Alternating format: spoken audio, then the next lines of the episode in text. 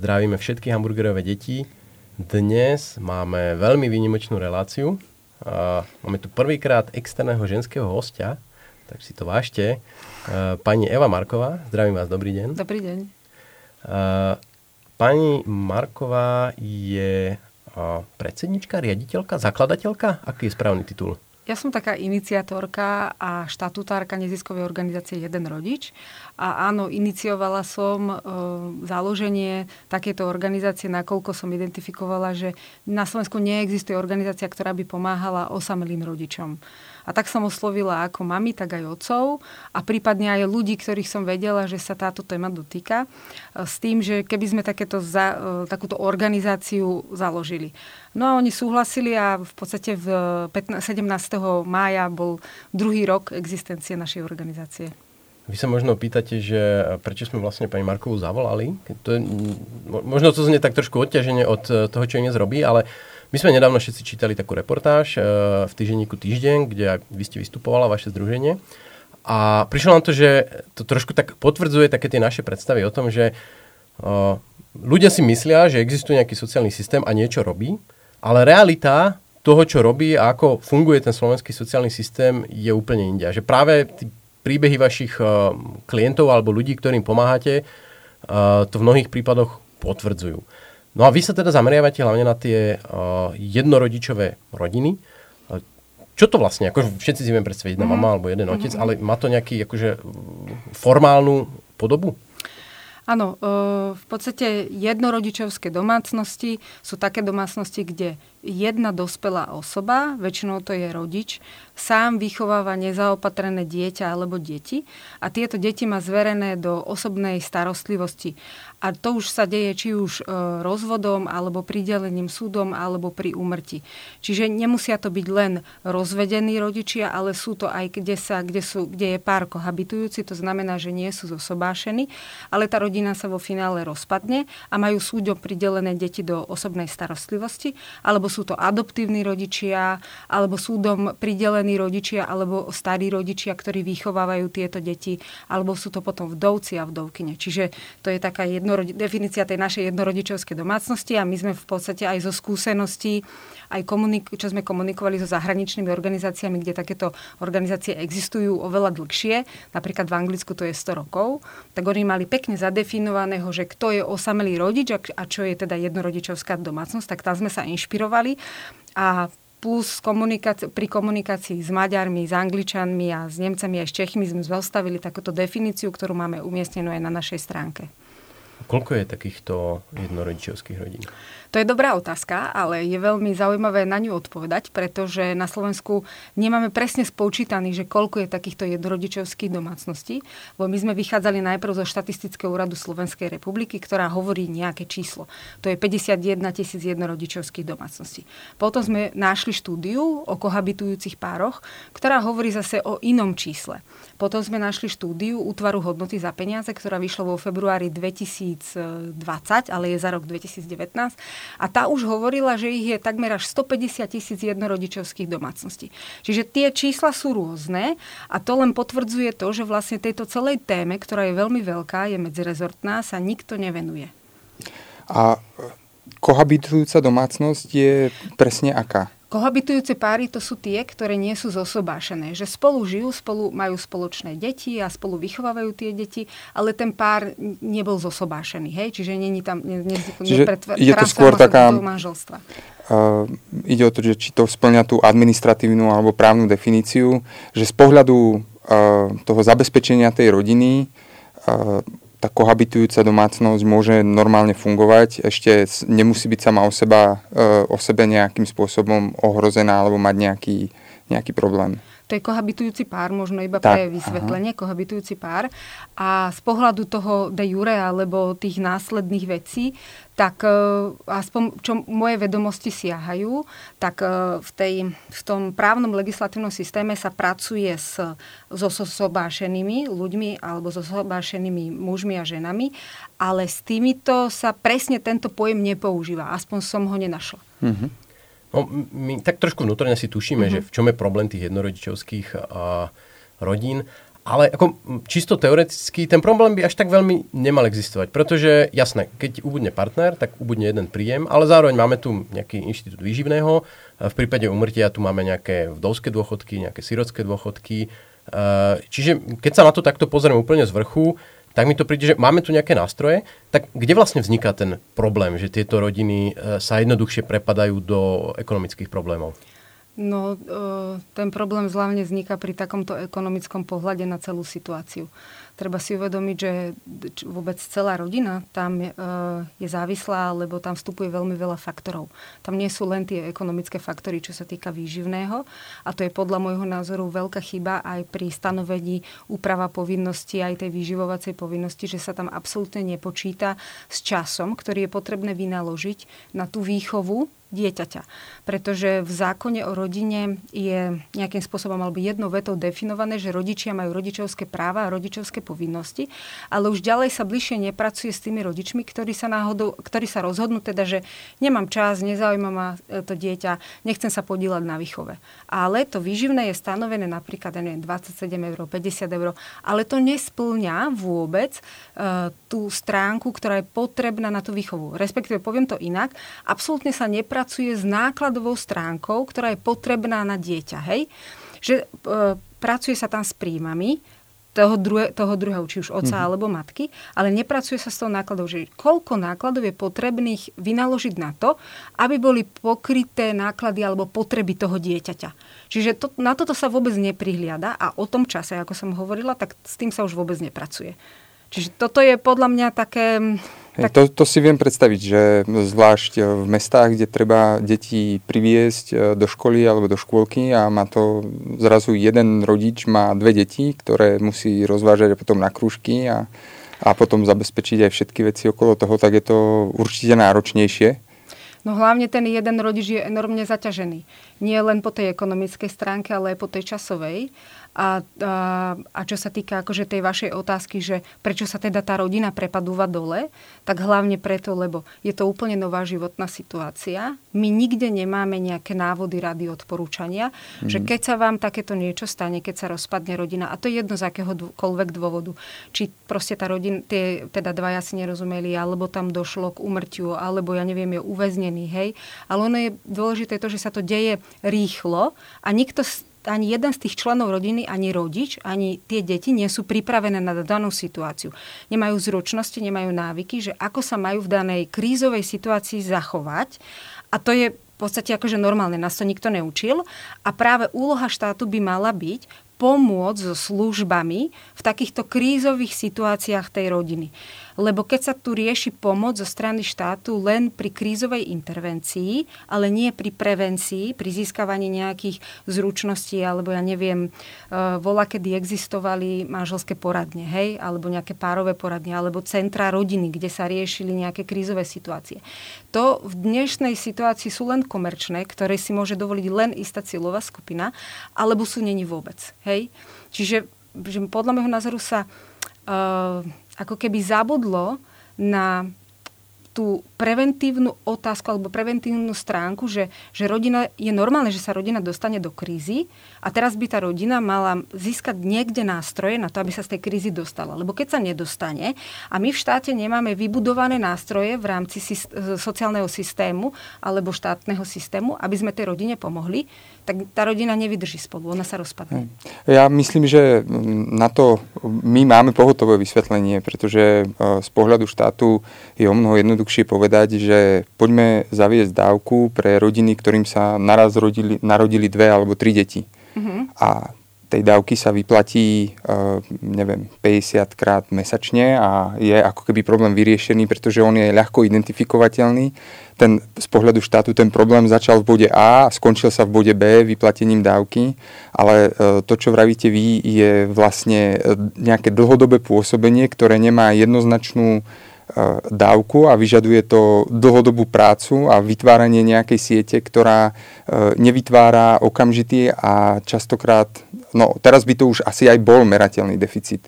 Uh, už máme metódy, alebo UHP aj IFP vie prísť takými postupmi, ako merať efekt takýchto zariadení alebo tých podporných služieb.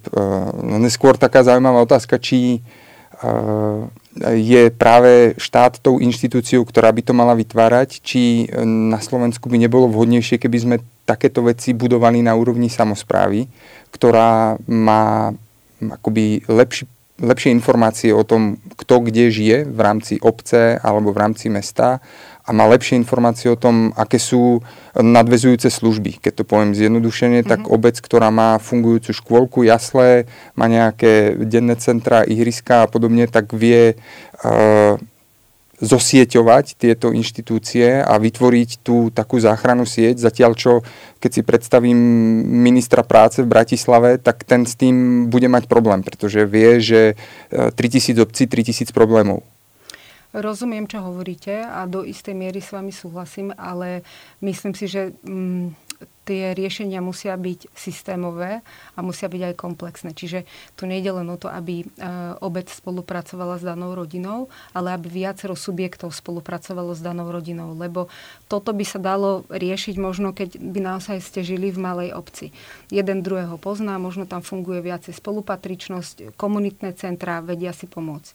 Keď sa už dostávate do väčšej obce, do väčšieho, alebo do okresného mesta, alebo do väčšieho mesta, už vám toto nebude fungovať. A Tiež uh, si myslím, že tieto um, obce uh, sú limitované rozpočtom zo štátu. Hej? Čiže, čiže um, ne, nedá sa to tak jednoznačne povedať, preto si osobne myslíme, že uh, je potrebné uh, prísť so systémovými riešeniami, ale s takými, kde by sa na tom podielali viaceré subjekty. Aj mimovládne organizácie, aj ten obecný úrad, okresný úrad, ale aj ten štát.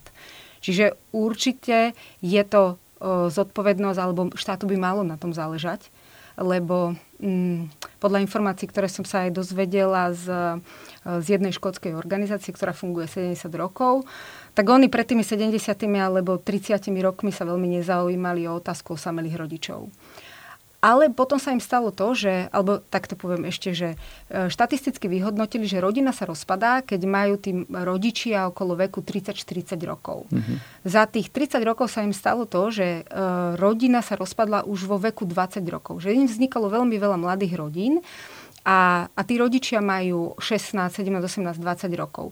Títo rodičia nie sú ešte ekonomicky aktívni a v podstate sú oveľa väčšou nákladovou položkou pre štát ako tí rodičia, ktorí sú už produktívni, ktorí sú už aktívni, ktorí už majú nejakú prax a už tvoria ten hrubý domáci produkt alebo podielajú sa na tom. Mm-hmm. No, vy hovoríte o nejakých opatreniach, ako to zmeniť. Vy ste nejaké konkrétne v rámci e, vášho združenia navrhli, ak sa nemýlim. Áno, my by sme veľmi radi a myslíme si, že je to potrebné aj na základe otvoreného listu, ktorý sme poslali, uh, myslím, že v marci alebo v apríli minulého roku. Sme poslali otvorený list ako ministrovi práce, tak aj ministrovi školstva, aj pánovi premiérovi, aj dokonca pani prezidentke. A prišla nám v podstate odpoveď, že je to medzirezortná téma a že chceme príliš veľa a nemá sa to k tomu teda venovať. Hej? Že nie toho, kto by sa tomu venoval a treba ísť po nejakých takých častiach. A potom v podstate pri diskusii a s niektorými výskumníkmi, ako je pani Zuzana Suchá, alebo aj na ministerstve práce, sme došli k záveru, že je potrebné zadefinovať pojem jednorodič, respektíve jednorodičovská domácnosť, osamelý rodič. A toto si myslíme, že na to, aby sa vôbec začalo čokoľvek robiť s touto celou témou, tak je potrebné toto zadefinovanie. No myslím, že e, keď sa pozrieme, ako sa slovenskému štátu darí riešiť problém dlhodobej sociálno-zdravotnej starostlivosti, mm-hmm. to znamená, že sa skoro vôbec nedarí alebo veľmi zle, tak uh, toto bude, tak to ja si myslím, že skôr presvedčíte tých 3000 obcí, ako sa spoliať na to, že uh, nastane medzirezortná spolupráca, ktorá spojí spravodlivosť, školstvo, prácu a možno aj zdravotníctvo dohromady a oni sa na niečom dohodnú, pretože uh, na Slovensku e, je ten rezortizmus, proste rozdelia sa politicky ministerstva a potom prebieha spolupráca podľa tej politickej príslušnosti, nie podľa vecnej príslušnosti. Alebo ani neprebieha medzi jednotlivými uh, rezortmi. A Ale čo, čo vnímame napríklad z hľadiska takých tých pojmov, tak sme si všimli, že je tu veľmi veľa pojmov. Používa sa samoživiteľ, samoživiteľka, používa sa jednorodičovská domácnosť, používa sa dokonca, že osamelo, ži, osamelo žijúca osoba vychovávajúca nezaopatrené deti, že, že jednoducho aj v pracovnom, teda v zákonníku práce, aj v zákone o rodine, aj v zákone o poskytovaní sociálnych služieb sa používajú rôzne pojmy a to v podstate spôsobuje to, že aj keď ministerstvo práce hovorí, že, že má nástroje na to alebo príspevky v rámci sociálnej pomoci pre tieto rodiny, že existujú, tak v aplikačnej praxi rodič príde na úrad práce alebo na príslušný sociálny odbor a ten daný príslušník, nakoľko nemá vedomosť, čo sa deje teda, alebo čo sa schválilo nové, alebo ako to má vlastne preniesť do praxe, tak, tak s tým rodičom sa nerozpráva, nevie mu vôbec pomôcť. Čiže toto je ten problém, že na jednej strane ministerstvo hovorí, že my s tým niečo robíme a sú tam niektoré veci, aj, aj keď sú nastavené podľa nášho názoru veľmi nízko, a, a na druhej strane proste prídete za pracovníkom a ten vám povie, že nič tu pre vás nemáme, chodte preč. Hej? A máte nejaké vysvetlenie, prečo v Anglicku tie organizácie existujú 100 rokov a u nás dva? uh, oni začali vznikať po vojne. Príliš veľa uh, mužov pomrelo vo vojne a tam boli také celkom aktívne ženy, ktoré jednak si hľadali prácu, museli ustať presne mužsko-ženské role, museli si rozložiť čas. Čiže tam tie ženy, či už vo Francúzsku, v Nemecku, v Anglicku začali... A to aj u nás. Uh, áno, ale ja čo viem, tak práve uh, z komunikácie s pani Zuzanou Suchou sme sa dozvedeli, že v 70. rokoch vznikla takáto iniciatíva, ktorá pripravila nejaké požiadavky a tie sa predniesli ministerstvo, ale odvtedy sa nič neurobilo. No. Takže neviem vám na to povedať. ja som to videla ako príležitosť a priestor na zmenu a uvidíme, čo sa podarí. No, nie je tu väčšia nádej, že sa to podarí zmeniť tým, že začnú vyrastať zo spodu organizácie, ako je tá vaša a jednoducho, že ľudia si začnú budovať takúto, nazvem to, pomocnú štruktúru e, sami. Predsa len keď si predstavím to úrad, úradník a teraz, že keď si to porovnáte s tým, čo robíte vy, že tam je asi veľa ako práce jeden versus jeden, je veľa, veľa subjektívnych krokov, kde vyhod, musíte vyhodnotiť tú situáciu každého jedného klienta a teraz v podstate si predstavíte tú budovu, kde sú tie jednotlivé dvere a tam niekto má klopať a je tam veľká cedula neklopať. A, a človek je tam stránka. Stro, sú tam, chodia tam stránky, mm-hmm. nie mhm. akože ľudia. Uh, tak mne to príde, že to je tak, tak vzdialený svet, že ja si úplne neviem predstaviť, ako sa toto prebuduje, aj keby bola vôľa, aj keby bola vôľa rozprávať sa medzi tými ministerstvami, ktorá nie je, a vznikne uh, na štátnej úrovni niečo také, ako robíte vy. Mm-hmm. No to ale e, sa vlastne dostávame k tomu, čo som už povedala, že to musí byť pomoc z viacerých strán. Mm-hmm. Že e, presne ako ste povedali, podľa môjho názoru, e, ten štát nemá v súčasnosti nástroje ani si nedokáže vybudovať nástroje na také, aby sa individuálne mohol venovať každému jednému rodičovi alebo dieťaťu. A preto vlastne sme vznikli aj my a my ten, vlastne tú situáciu v rodine posudzujeme individuálne. Máme tým zostavený zo špecialistov, odborníkov, ktorí majú 10-15 ročnú prax práve v teréne, práve s rodičmi a dokonca my aj komunikujeme s niektorými sociálnymi terénnymi pracovníkmi alebo s obecnými okresnými úradmi, aby sme situáciu si aj overili, že či to je naozaj tak. Čiže, čiže tá, tá spolupráca s viacerými inštitúciami a organizáciami na našej úrovni funguje. Ale stále si myslíme a domnievame sa, že bez pomoci a podpory štátu je to nemožné, že my sa dostaneme len do istej úrovne, ale dokázali by sme sa dostať oveľa ďalej, pretože naša organizácia poskytuje pomoc komplexne. Hmm. My poskytujeme psychosociálne pomoc a sprevádzanie prípadne právne poradenstvo alebo nejaké pomoc pri vymáhaní výživného alebo keď sa tam deje nejaké násilie alebo takéto veci. Potom v podstate pomáhame aj s hľadaním novej práce. Veľmi veľa uh, ľudí ktorí sú na celú situáciu sami, hoď sú vysokoškolsky vzdelaní alebo majú maturitu, že proste majú nejaké vzdelanie, tak na základe toho, že e, vychovajú maloleté deti alebo nezaopatrené deti. A nebodaj s postihnutím. Áno, presne tak. A to, to je samostatná kategória tak e, oni si oveľa ťažšie zháňajú prácu na trvalý pracovný pomer. Mm-hmm. Respektíve pre niektorých rodičov v regiónoch je to až nemožné. My máme rodičov, ktorí si zháňajú prácu ako upratovač, ako výkladač tovaru alebo dokladač tovaru a popri tom ten človek má maturitu, prípadne vysokoškolské vzdelanie. a teraz v podstate my sme od začiatku tohto roku spustili náš komplexný program pomoci. A tie rodiny, ktoré sa nám podarilo napojiť na viacero subjektov, že je to coach, psychológ, kariérny poradca, právnik, finančný poradca, tie nám oveľa rýchlejšie napredujú a tá mm-hmm. situácia mm-hmm. v rodine je oveľa pokojnejšia. Čiže chceli by sme takto počas 12 mesiacov poskytovať pomoc odborne, to je z jednej stránky a z druhej strany humanitárne. A už teraz za pár mesiacov, čo máme 5. mesiac, tam vidíme veľké výsledky v tých rodinách. To si viem predstaviť, pretože ako tá osobná e, pomoc, a sústr- ktorá sústreďuje tieto veci dohromady, e, kým sa dostaneme k tomu, že bude ministerstvo alebo ministerstva schopné ako po, podať pomocnú ruku a posunúť sa v tomto ďalej, tak mňa napadla taká myšlienka, či by v tejto oblasti nemohol vzniknúť niečo ako dobrý aniel, ktorý pomáha deťom z nejakých zdravotných problémov alebo rodinám zdravotných problémov. Uh-huh. Že či by takáto podpora tejto pretože mne to častokrát príde, že on to ani nemusí byť vec príjmu uh-huh. tej matky alebo toho jedného rodiča, ale skôr práve ten taký couching, uh-huh. komplexný coaching a že zafinancovať časť týchto ľudí, ktorí robia ten coaching, že či by o takéto niečo nemohol byť záujem no, podporiť. Uh, možno odpoviem na viacero otázok, ale uh, čo v skutočnosti tieto rodiny potrebujú, tak to sú není len dávky, jednorazové dávky. Tam sa situácia vôbec nevyrieši. Ak, tam, ak tá pomoc zo strany štátu má byť prorodinná, tak nemá byť založená len na dávkach, ale skôr na službách pre tú danú rodinu. Že, že tie služby sú oveľa väčšou hodnotou pre tú danú rodinu, lebo tu ide o to, že, že nechytať ryby za tých rodičov a za tie deti, ale naučiť ich chytať ryby a hlavne tých rodičov, aby to dokázali dobre odozdať tým deťom. Ono aj v lietadle, keď cestujete a volá, čo sa deje, tak vlastne tie letušky hovoria najprv, že rodič si má nasa- nasadiť tú masku, mm-hmm. aby dokázal zachrániť to dieťa. Ja som v 2019 obišla asi pár ministerstiev a keď som bola na ministerstve financí, bavili sme sa o finančnej gramotnosti. Pretože som veľmi chcela, aby práve ministerstvo financí s nami spolupracovalo na finančnej gramotnosti pre rodičov, aby to následne tí rodičia dokázali naučiť deti. Tam mi predstavili program, ktorý hovoril o tom, že oni učia iba deti na základných školách tej finančnej gramotnosti a robia to formou prednášok a väčšinou to boli prednášky zamerané na, kom- na propagáciu komerčných produktov. Hej.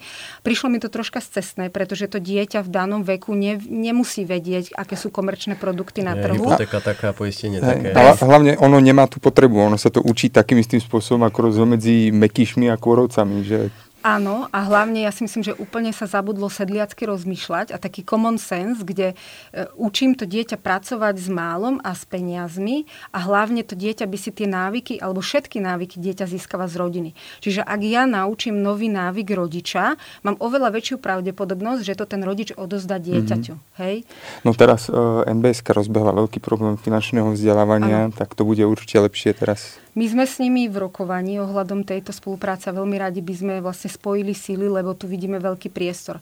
My síce máme finančného poradca u nás v týme, ale on dokáže zastať len nejakú čas. Čiže potrebujeme to respektíve poviem to takto, ten dopyt e, žiadosti zo strany rodičov je enormne veľký na to, čo my dokážeme personálne zabezpečiť. A to je zaujímavé, pretože to je vlastne problém škálovateľnosti. Hej? Že vy by ste to potrebovali naškálovať na, Slovenc- na, na celú republiku. Ja mám, ja mám kamaráta, ktorý je, sa živí ako finančný poradca a ten mi ako viackrát vravel, že, že ponúka vlastne niektorým ľuďom, pretože on má dostatočný príjem na to, že z čas svojho času venuje vlastne takémuto poradenstvu, že, uh-huh.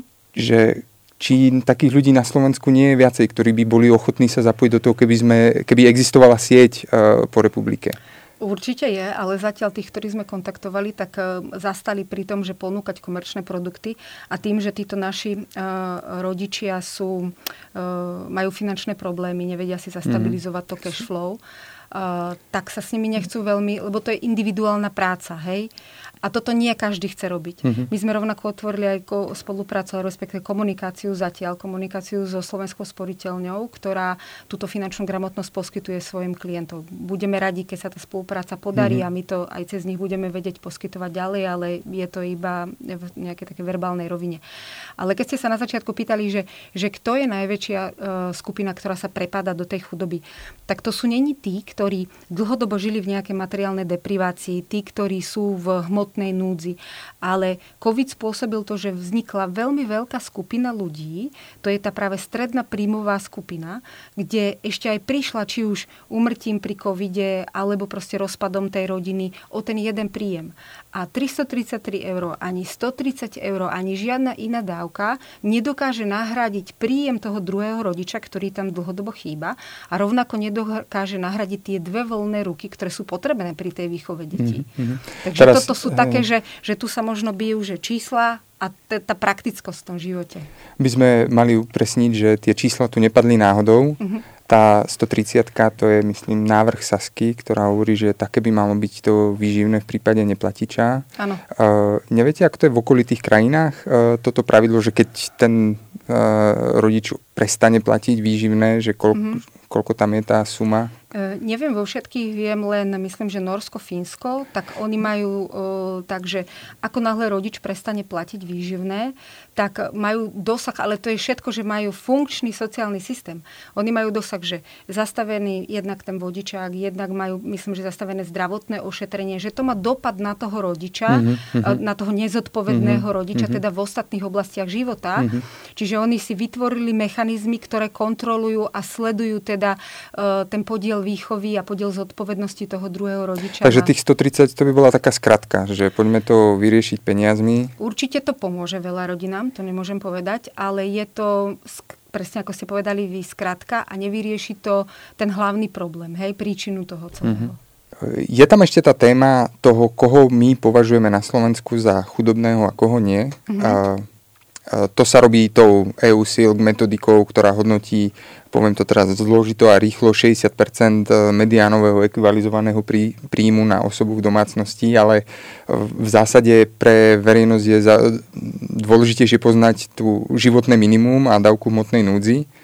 A eh, my to tiež pozorujeme napríklad pri nezdaniteľnej časti minima, ktorá rastie akoby pomaly, pretože tá sa valorizuje o rast životného minima a, a, a preto rastie zdanenie Uh-huh. A, ale ne, ne, nehovorí sa o tom, že dávka hmotnej núdzi tiež rastie o e, životné minimum a za posledných 10 rokov medzi rokmi 2001 až, 2011 až 2021 zrastlo životné minimum asi o 13%, ale priemerná mzda vzrastla o 50%. Takže e, ako rastie celkom veľký rozdiel v tom životnom štandarde e, ľudí, ktorí majú príjem a štandarde ľudí, ktorí nemajú príjem. A e, tu som sa aj chcel spýtať, že pre Slovensko je to zložitý problém aj kvôli veľkej časti rómskej populácie. A že či vy ste aj v kontakte aj s ľuďmi z rómskej menšiny a že či oni majú taký, či, či, je, či na to existuje rovnaké riešenie, mm-hmm. ako povedzme pre ľudí v Bratislave, alebo v menších okresných mestách, mm-hmm. alebo nie. Mm-hmm. O, možno takto, že o, Naša organizácia je otvorená v podstate všetkým rodičom. Nerozlišujeme nejakú segregáciu alebo, alebo národnosť alebo tak, ale skôr sa prizeráme alebo pozeráme na to, že či je ten rodič zaktivizovaný a mm-hmm. naozaj chce riešiť svoju mm-hmm. životnú situáciu, alebo je iba pasívny a dožaduje sa, niekedy máme také maily alebo dopity, že dožaduje sa, že vy mi musíte pomôcť, ja som na tom zle. Mm-hmm. Ale keď už mu pošleme, že žiadosť o pomoc, aby sme zanalizovali celú jeho životnú situáciu, aby sme vlastne zistili alebo pokúsili sa zistiť, že kde je ten problém, tak tu už je nespolupracujúci. Pardon, to nešlo. A a toto je pre nás základná také akože odhalenie celého problému, že veľmi veľa rodičov ostane v takej tej, že e, som stiažujúci sa, chcem iba proste rozprávať o tom, ako mi je ubližené, ale vo finále ja vôbec nechcem riešiť svoju situáciu, hej? Mm-hmm. Lebo sa spolieham na nejaké sociálne dávky a to už je jedno, že či to je Róm alebo je to biely, ale proste sa spoliehajú na niečo, čo dostanú od štátu úprimne toto, toto veľmi rýchlo odhalíme a takýmto rodičom nie je pomoci, keď on sám nechce. Mm-hmm. Hej? Mm-hmm. Či a, a ešte tá vaša otázka. Um, Akoby môže... Či je rovnaké riešenie na to? Mm-hmm. Uh, my sme si v podstate povedali, že najprv potrebujeme zanalizovať tú celú situáciu, identifikovať, kde sú tie problémy u rodiča, u detí, tam nasadiť špecialistov, plus tú humanitárnu pomoc a takto vieme s rodičom pracovať. Máme rodiny aj rómske zaradené do tohto celého komplexného programu a máme rodiny aj biele. Máme dokonca rodiny so strednou školou, s vysokou školou, ale aj so základným vzdelaním. Čiže ak sa nám osvedčí tento model, ktorý my v podstate máme vyskladaný z, z odpozerovania, respektíve zo štúdií zo zahraničných organizácií, ako tam pracujú a bude funkčný, tak vám poviem, že áno, že malo by to byť vlastne pre všetkých mm-hmm. rovnaké. Hej? Aj keď pristupujeme individuálne, ale tá mechanika nasadenia špecialistov plus tej humanitárnej pomoci, plus COVID nám ukázal, že je nesmierne dôležitá tá finančná pomoc. Preto sme spustili aj finančnú zbierku Rabaka, že keď vidíme, že tu dáme špecialistov, tu nás nasadíme potraviny, tablety, telefóny alebo nejaké, ja neviem, keď niekto potrebuje postel, lebo spia len na madracoch, tak zoženieme aj nábytok. Ale... A ja, ja vám skočím do reči, že niektorí naši posluchači nevedia, čo je rabaka. Vysvetlím vysvetlím. Uh, tak, tak sme v podstate COVID nám odhalil, že niektoré rodiny nemajú reálne na zaplatenie energie, nemajú reálne na zaplatenie nákladov spojených s bývaním. Mm-hmm. Tak sme spustili finančnú zbierku Rabaka. Nazvali sme ju Rabaka, že dajme jednorodičovským rodinám Rabaka, aby, sme, aby neprepadli ešte nižšie na hranicu chudoby, aby proste sa tam neopakovala tak, takzvaná že generačná chudoba, aby proste jednoducho sa nám nestalo to, že tie rodiny, ktoré sú v aktuálnej aktuálnej kríze, tak stále je pre nich nejaké riešenie a snažíme sa to vyskladať z viacerých zdrojov. A jeden z ten zdrojov je finančná zbierka Rabaka a na náš transparentný účet nám darcovia vlastne posielajú peniaze mm-hmm. a my raz mesačne posielame vlastne do týchto rodín. Ale musí tam byť tá spolupráca zo strany rodiča. Keď ten rodič len chce, akože poviem tak jednoducho, natrčiť ruku alebo hovoriť, že vy mi musíte pomôcť a, a nárokuje sa na to, tak, tak toto nefunguje, mm-hmm. aspoň u nás nie. Ja mám ešte jednu otázku, ale možno ty chceš dať tiež ešte jednu otázku. Ale nechám teba, ty si taký sociálny netvor u nás, tak... Uh, stretávate sa s tým, uh, že na Slovensku je tá kultúra rodiny a problémy sa musia vyriešiť v rodine a vlastne uh, je to priznanie nejakej prehry, keď ide si niekto požiadať o pomoc? Som rada, že ste to otvorili, lebo uh, Ehm, možno aj tá štatistika zo štatistického úradu, tých 51 tisíc domácností, ehm, keby v podstate neexistovala tá stigmatizácia a to nálepkovanie, že vy ste z rozpadnutej rodiny, vy ste z neúplnej a to Boh vie, čo je za tým, lebo ľudia vedia obližovať a hlavne my sa stretávame aj s tým, že deti v školách trpia alebo v škôlke trpia. Pretože buď sú vylúčené z tej komunity alebo z toho okruhu priateľov a už majú nálepky, nálepku teda, že ty si z neúplnej rodiny a tá rodina sa prirodzene hmm. izoluje od spoločnosti a ten rodič pod ťarchou všetkých problémov, ktoré má, tak keď sa ešte izoluje a nezverí sa s daným problémom, tak ešte viacej si naklada na seba. A toto sa veľmi ťažko rieši. Pomohlo by tuto taká tá spolupatričnosť aj, aj v rámci tej spoločnosti, čo napríklad Fíni robia veľmi dobre. Robia také spoločné stretnutia rôznych typov rodín, aby v podstate tí ľudia si uvedomili, že aj toto sú rodiny, ktorým treba napríklad pomôcť, alebo sú to úplne normálne rodiny. Aj toto sú deti, kde sa deti navzájom stretávajú medzi sebou aj z úplnej rodiny, aj z uh, homosexuálnej rodiny, aj proste z tradičnej rodiny.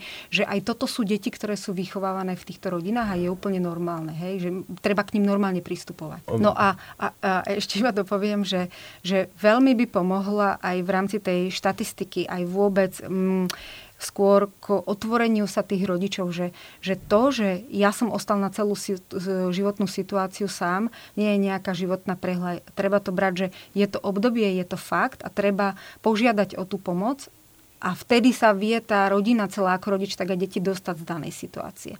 Ale keď budú ticho, keď to budú len v sebe riešiť, nebudú sa o tom rozprávať, tak to je, ide to veľmi pomaly a možno aj vôbec. Mm-hmm. No, my vždy chceme zakončiť tak optimisticky. Väčšinu času sme hovorili dosť takom pesimistickom tóne, ale myslím, že vy ste to teraz na záver trošku, uh, trošku dali takú nádej, že je tu šanca pre tie rodiny a je to možno taká výzva pre divákov v tom zmysle, že uh, nedá sa úplne, nie že nedá sa úplne, nedá sa spoliehať jednoducho, že ten sociálny systém v tom stave, ten štátny, akom je momentálne napriek teda tomu množstvu prostriedkov, ktoré skonzumováva, že dokáže nejakým zásadným spôsobom pomôcť tým najviac zraniteľným rodinám. Že je to možno príležitosť či už podporovať organizácie, ako je tá vaša, alebo prípadne sami vo svojom okolí porozmýšľať nad tým, akým spôsobom uh, pomôcť, ja to ani nechcem používať úplne to slovo, že pomôcť, lebo skôr by som povedal zapojiť takýchto ľudí alebo nejakým spôsobom nájsť si cestu k ľuďom, pri ktorých možno tušíme, že stačí relatívne málo, aby sa dostali na jednu alebo na druhú stranu. No samozrejme, ono, tie životné situácie, ktoré sa nám dejú a ktoré nás ovplyvňujú z viacerých strán sú rôzne a nikdy nevieme, kedy my sa tam dostaneme. Ja som rovnako nešla do manželstva s tým, že sa mi o pár rokov rozpadne a že budem proste riešiť všetko, aj mamu, aj oca a že ten druhý rodič nebude vôbec aktívny. A pozitívne na tom celom je to, že, že tu môže nastať veľmi veľká zmena k pozeraní sa na vôbec na život, na výchovu toho dieťaťa, veľké oslobodenie. A, a čo je veľmi zaujímavé, že spoločnosť a ľudia by si mali uvedomiť, že netreba pomáhať len na deň dobrovoľníctva alebo na Vianoce alebo ja neviem na Veľkú noc, ale kľudne sa dá pomáhať celý, celý rok alebo celý život a nemusím byť vôbec zverejňovaný nikde teda, že ja pomáham, ale robím to preto, že jednoducho je to môj lifestyle a toto by malo byť práve také, že trendy a top a nie, že ja neviem rôzne challenge s ľadovou vodou alebo ja neviem mm. na sociálnych mm-hmm. sieťach, čo sa deje, hej. Mm-hmm. Takže, takže toto by malo byť to, že aj výzva pre ľudí, ktorí sledujú či už tento podcast, alebo vôbec stretávajú takýchto ľudí, že stačí sa len možno poobzerať okolo seba, že ktorá rodina, ktoré dieťa čo potrebuje a opýtať sa ich a pomôcť. Dáme určite link na vašu organizáciu do popisu videa a je to taká výzva na divákov, aby sa zamysleli a možno skúsili nejakým spôsobom, či už finančne, ale napríklad aj svojimi schopnosťami. Zaznelo tu, je treba hlavne služby, dokázali nejakým spôsobom pomôcť, čiže môžete takto obdarovať. No a my chceme vás trošku obdarovať aj tak osobne, tak sme si dovolili vám priniesť takéto naše, naše brandové tričko, Uh, tak dúfam, že sa vám Perfect, bude ďakujem. v nejakých, uh, nejakých situáciách hodiť. Tak e, ďakujem. si ho užite. My e, veľmi pekne ďakujeme, že ste si našli k nám cestu uh, do kvázi nášho štúdia, ktoré nie je úplne naše, ale do štúdia. A teda želáme veľa šťastia, držíme palce a veríme, že sa vám podarí rozhýbať veci nielen na dolnej úrovni, ale aj niekde na úrovni tej verejnej správy, štátu a politikov, aby trošku boli efektívnejší v tomto. Ďakujem aj za pozvanie, aj za príjemnú spoločnosť, aj za darček.